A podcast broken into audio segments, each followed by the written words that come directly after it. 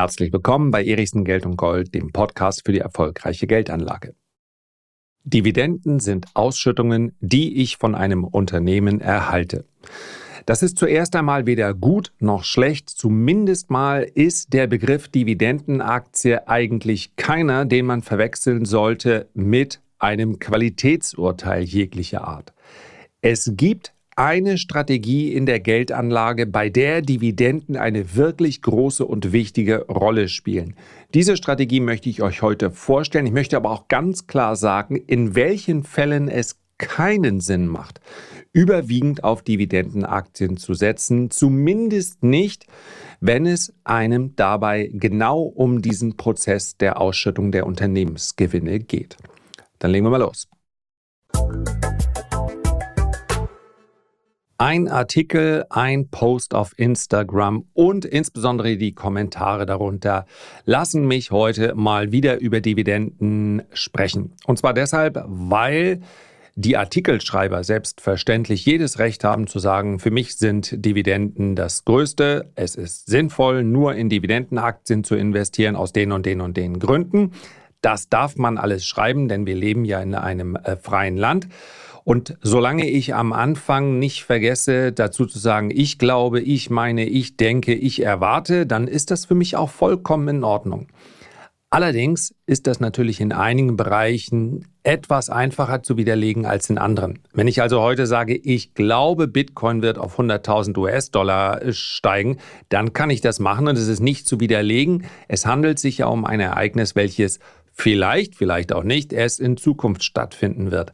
Wenn ich über Dividendenaktien spreche, dann darf ich das gerne auch schreiben, weil wir ja eine Meinungsfreiheit haben. Es lässt sich aber sehr leicht widerlegen. Und normalerweise renne ich jetzt nicht durch die Gegend und widerlege alles, was nicht bei zwei auf den Bäumen ist.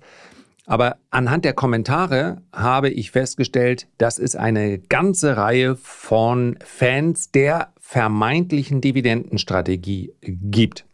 Ich werde gleich noch über tatsächlich eine Dividendenstrategie, gar nicht so einfach, sprechen, die meines Erachtens die einzige ist, bei der es sinnvoll erscheint, wirklich nur auf Unternehmen zu setzen, die ausschütten. Alle anderen lassen sich aber widerlegen. Wenn wir also über Rendite sprechen, über Rentabilität, über maximalen äh, Erfolg bei dem Vermögensaufbau, dann ist es ja ganz leicht, hier die statistischen Auswertungen zu bemühen. Die schauen zwar in die Vergangenheit und ich kann jetzt behaupten, dass ab morgen Dividendenaktien viel besser laufen werden als der Rest des Marktes. Allerdings selbst diejenigen, die diesen Artikel bzw. diesen Post verfasst haben, selbst diejenigen behaupten das nicht. Und deswegen schauen wir mal wieder auf Dividenden, denn die Kommentare, die belegen es, es ist Zeit, hier mit einigen Missverständnissen aufzuräumen. Es ist im Marketing natürlich äußerst interessant. Wahrscheinlich habe ich mich dieser Aussage irgendwann sinngemäß auch schon mal bedient, über dividendenstarke Aktien zu sprechen. Das ist auch insbesondere bei vielen Produkten, also äh, klassischen Dividendenfonds und so weiter, immer wieder der Fall. Ja, wenn man natürlich die Vorzüge von Investments anpreist, dann ist das in Ordnung. Ist auch völlig in Ordnung, wenn man hier einige gewinnt, die investieren. Es geht aber in der Regel dann um Sicherheit. Und deswegen glaube ich auch, dass das Thema Dividenden gerade in Deutschland ein so großes ist, denn wir sind sehr sicherheitsorientierte Anleger. Und bei Dividenden haben wir natürlich den Eindruck, naja, was ich habe, das habe ich. Das haben sie ja zumindest schon mal ausgeschüttet. Das kann mir keiner mehr wegnehmen. Es wird behauptet, Dividendenaktien seien stabiler. Sie böten einen Inflationsschutz und zeigten generell eine bessere Entwicklung. Woher kommt diese positive Sichtweise? Ist diese Wirkung, über die wir hier jetzt gerade gesprochen haben, beziehungsweise die versprochen wird, tatsächlich so? Wir können es auch hier wieder auf Basis statistischer Daten sagen. Dividendenaktien sind aufgrund der konservativen Ausrichtung der meisten Unternehmen. Denn wann beginnt ein Unternehmen Dividenden auszuzahlen in der Regel?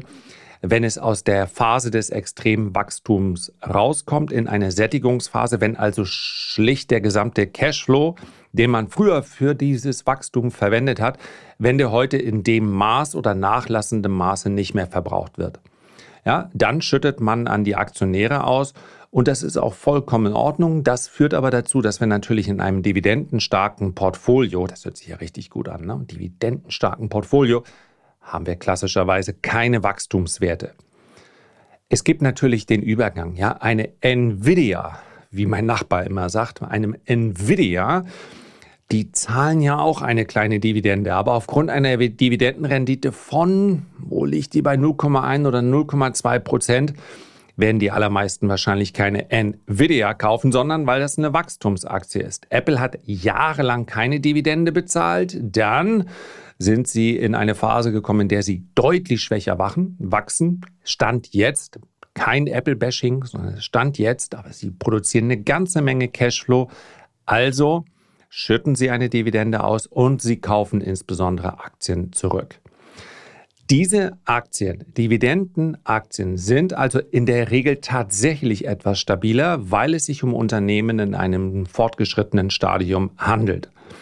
Der Inflationsschutz, das ist so eine Sache. Allgemein sind Aktien Sachwerte und bieten einen gewissen Inflationsschutz. Und in eher ruppigen Zeiten, um es mal so zu formulieren, sind natürlich konservative Aktien diejenigen, die etwas weniger schwanken. Wenn wir also als Inflationsschutz oder wenn wir hier mit reinrechnen, dass die allermeisten, die den Schutzgedanken haben, vielleicht gar nicht so viel Volatilität wünschen, dann muss man auch sagen, ja, da sind Dividendenaktien dann nicht verkehrt.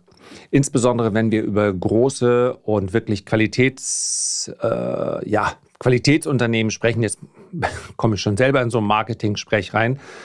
Aber damit meine ich eben Marktführer, die bereits bewiesen haben, dass sie auch in Krisen sehr stabil laufen können. Das liegt dann oft auch am Geschäftsmodell. Ja, das, die bieten eine geringere Schwankung und insofern sind Dividendenaktien für einige Anlegertypen durchaus das Richtige. Es ist also überhaupt kein, in keinster Weise hier ein Abraten davon, in Dividendenaktien zu investieren. Aber eben die Behauptung, sie zeigten generell eine bessere Entwicklung, die ist selbst unter Einbeziehung der Dividenden vollkommen verkehrt. Die, die, Dividenden, die Dividendenausschüttung ist nur ein Aspekt der gesamten Wertentwicklung einer Aktie. Wenn eine Dividende ausgezahlt wird, reduziert sich der Unternehmenswert um den entsprechenden Betrag. Und es gibt ein ganz interessantes äh, Theorem, vielleicht habt ihr es schon mal gehört, vielleicht aber auch nicht, das Dividendenirrelevanztheorem.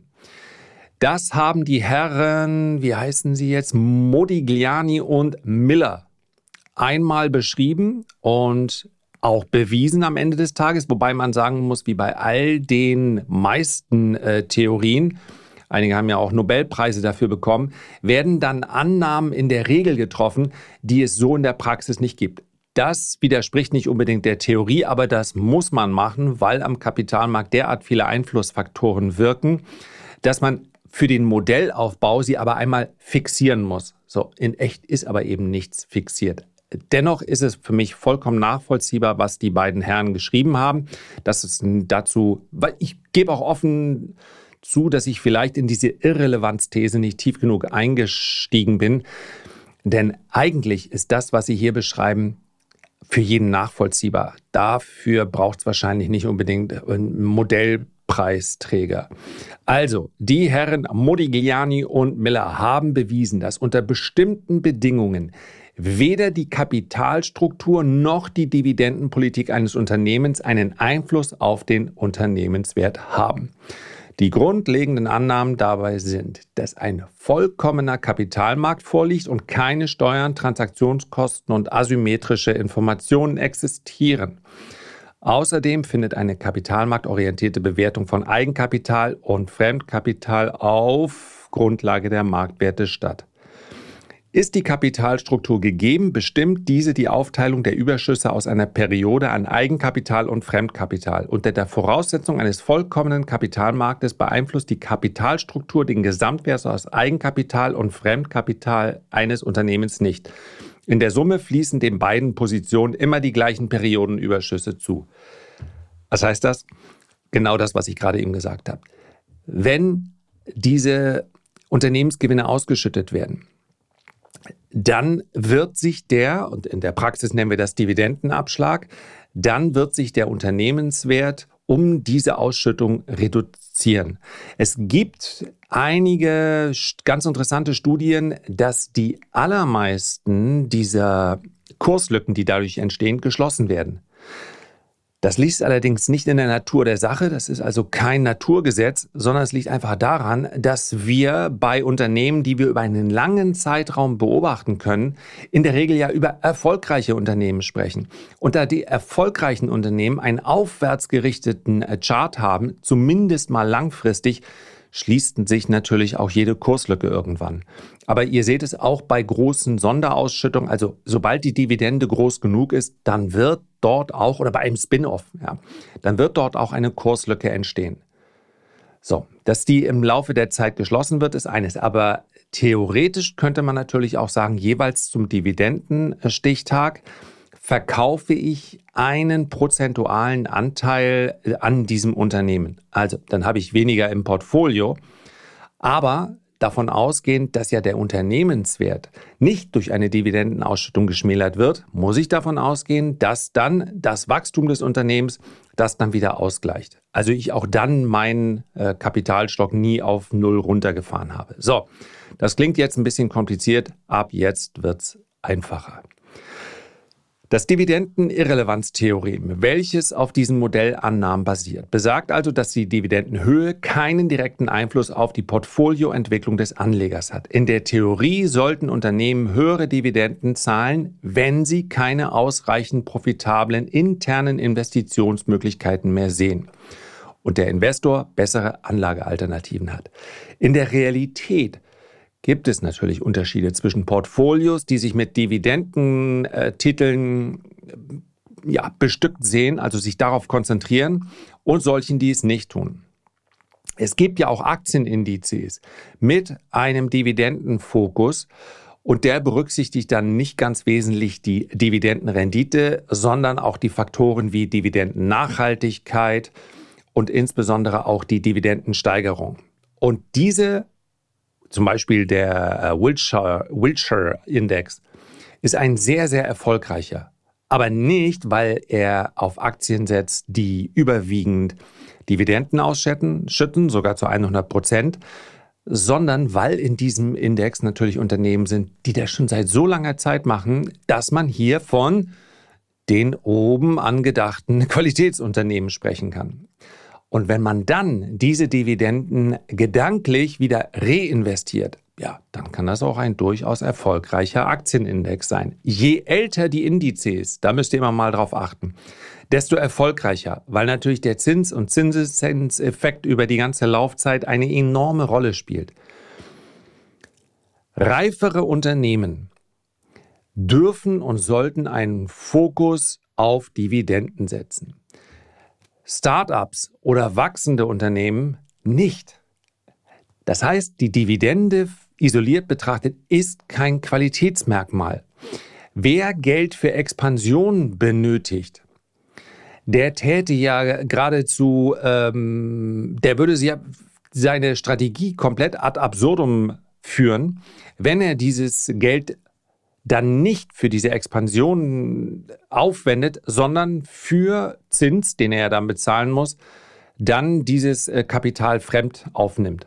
Also insofern, wachsende Unternehmen sollten auch keine Dividende ausschütten und sie sollten sich auch nicht in eine Lage bringen, wo sie dem Anleger derartiges versprechen. Das macht keinen Sinn.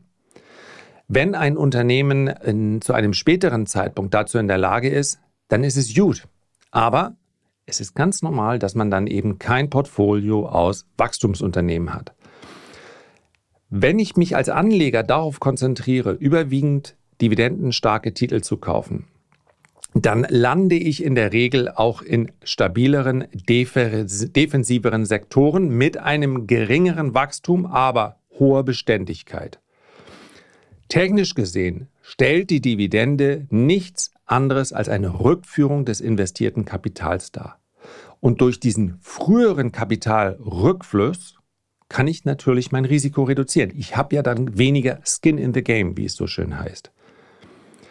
Und jetzt möchte ich zwei Strategien vorstellen, beziehungsweise eine, die die einzige ist aus meiner Sicht. Und wenn ihr heute sagt, was stottert denn hier heute Morgen um 9.03 Uhr? Das ist das, das zweite Mal jetzt in äh, Monaten, dass ich morgens einen Podcast aufnehme und ich merke, das funktioniert überhaupt nicht. Also seht's mir nach. Ich merke selber, dass ich hier wirklich durch die einzelnen Sätze, so durchstottere. Ich sollte mich zumindest, bevor ich eine Podcast-Folge aufnehme, eine halbe Stunde mit meiner Frau unterhalten. Oder mit mir selber. Das geht auch, kommt häufig genug vor. Bin ja jetzt über 50, da darf ich das. Manchmal gucken die Nachbarn ein bisschen, aber also, es gibt die eine erfolgreiche und wirklich aus meiner Sicht sinnvolle Dividendenstrategie. Und wer setzt sie um? Na klar, wir machen das beim Best Vestor. Aber bitte, es geht jetzt gar nicht darum, äh, es geht einzig und allein darum, dass alles andere sich nicht belegen lässt. Wer ein passives Einkommen aufbauen möchte, für den sind Dividendenaktien absolut sinnvoll.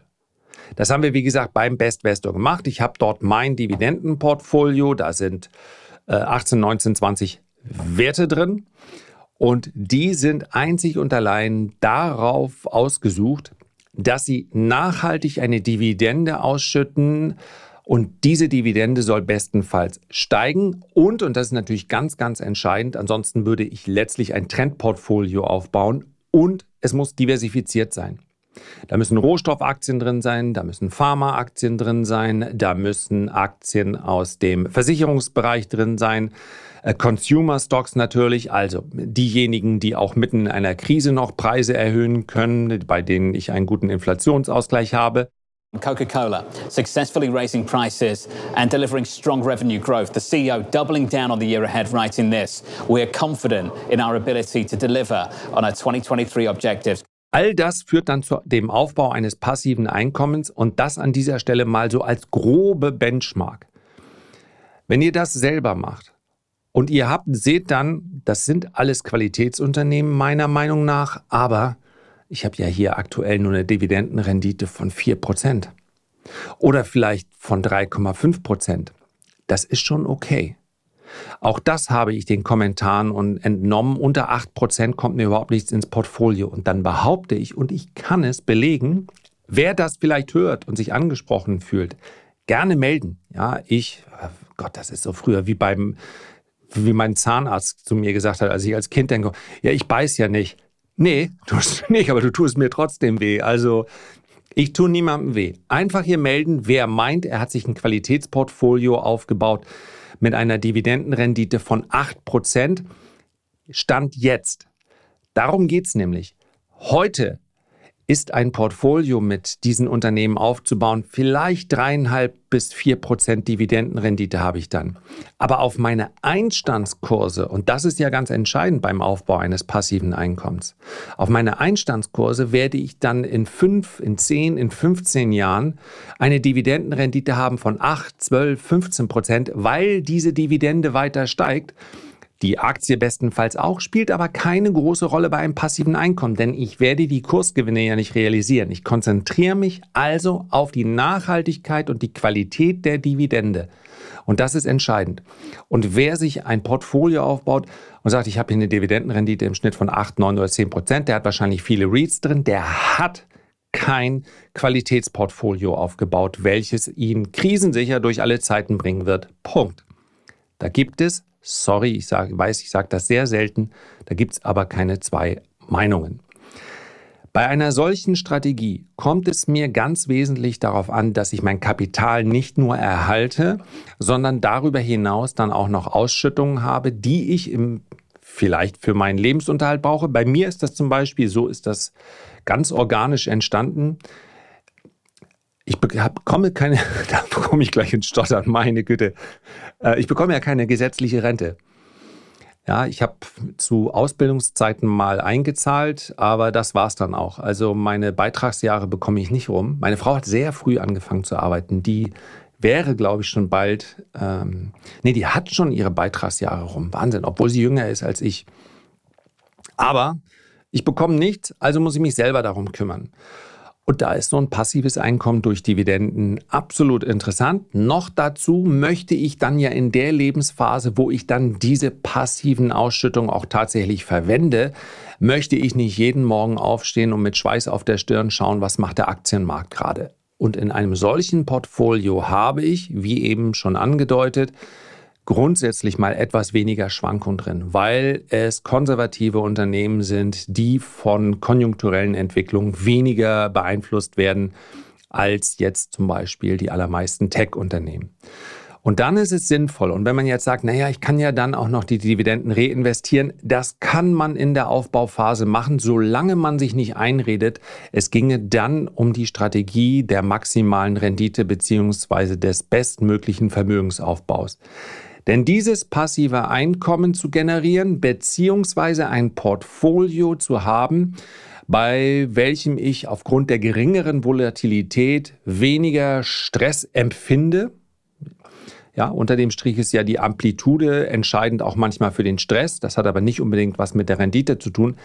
Das ist der einzige, die einzige logische Erklärung, voll auf Dividenden zu setzen.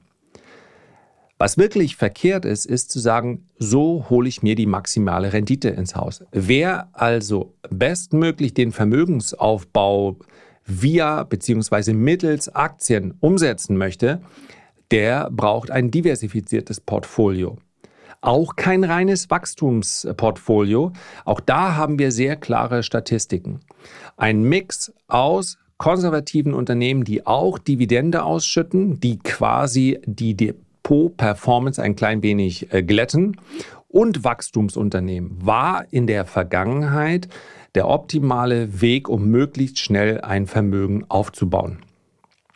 Nur Wachstum war verkehrt, nur passive Einkünfte, nur Dividenden war auch verkehrt. Der wirklich merkwürdige Umweg und ich hoffe, ich habe das da so fehlinterpretiert, dass es und es kommt in der Praxis nicht so häufig vor, ist, dass viele auf Dividendenaktien beziehungsweise auf ausschüttende ETFs setzen. In dem Fall ging es um ausschüttende ETF auf den S&P 500 und dann permanent dieses Kapital wieder reinvestieren. Das macht deshalb keinen Sinn, weil ich dann das Kapital immer wieder versteuere und dann wieder reinvestiere.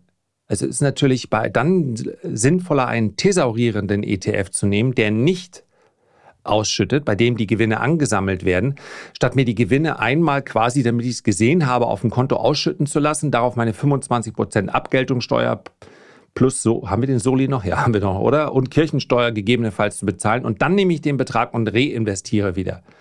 Also das ist so wie früher auf dem Flohmarkt, wo man äh, mindestens einmal in der Stunde dann die Kasse aufgemacht hat, hat man gezählt und sagt, ja, ich habe wirklich schon 16 Mark verdient. Ja, so lange ist das halt schon her. Ja, sich quasi immer wieder vergewissern, wie viel man wirklich hat. Ich glaube, das passiert bei vielen sehr, sehr häufig, dieser permanente Kassensturz. Wie viel habe ich denn jetzt wirklich noch? Wie viel habe ich jetzt? Es wird nicht mehr und nicht weniger durchs Nachzählen. Auf dem Flohmarkt macht es vielleicht Sinn, aber sich Kapital ausschütten zu lassen, es zu versteuern und dann wieder direkt zu reinvestieren, gegebenenfalls noch mit Transaktionskosten, das würde ich lassen. So, meine Erwartungshaltung ist also ja, Kritik an meiner heutigen nicht vorhandenen Flüssigkeit im äh, Reden, die nehme ich natürlich, braucht ihr mir nicht schicken, habe ich selber schon bemerkt. Äh, wer ansonsten anzweifelt, was ich hier gerade gesagt habe, der möge mir schreiben, weil es wichtig ist, gerade bei solchen Themen wie der Frage Dividenden, Aktien, ja oder nein, dass wir gegebenenfalls auch in den äh, Diskurs kommen.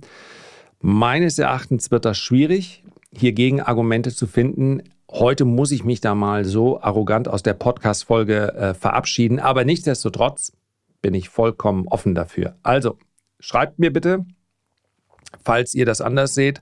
Und ansonsten hoffe ich, dass ihr die ganze Zeit im Kopf genickt habt und gesagt, ja, genau, so ist das mit den Dividenden. So. Erstmal Kaffee trinken jetzt. Schönen Tag euch. Herzlichen Dank für deine Aufmerksamkeit. Falls du jetzt noch Lust hast, mir vielleicht ein paar Sterne zu geben oder eine Bewertung dazulassen oder diesen Podcast zu abonnieren, dann würde ich mich darüber freuen. Am allermeisten freue ich mich aber, wenn wir uns beim nächsten Mal gesund und munter wiederhören. Bis dahin alles Gute, dein Lars.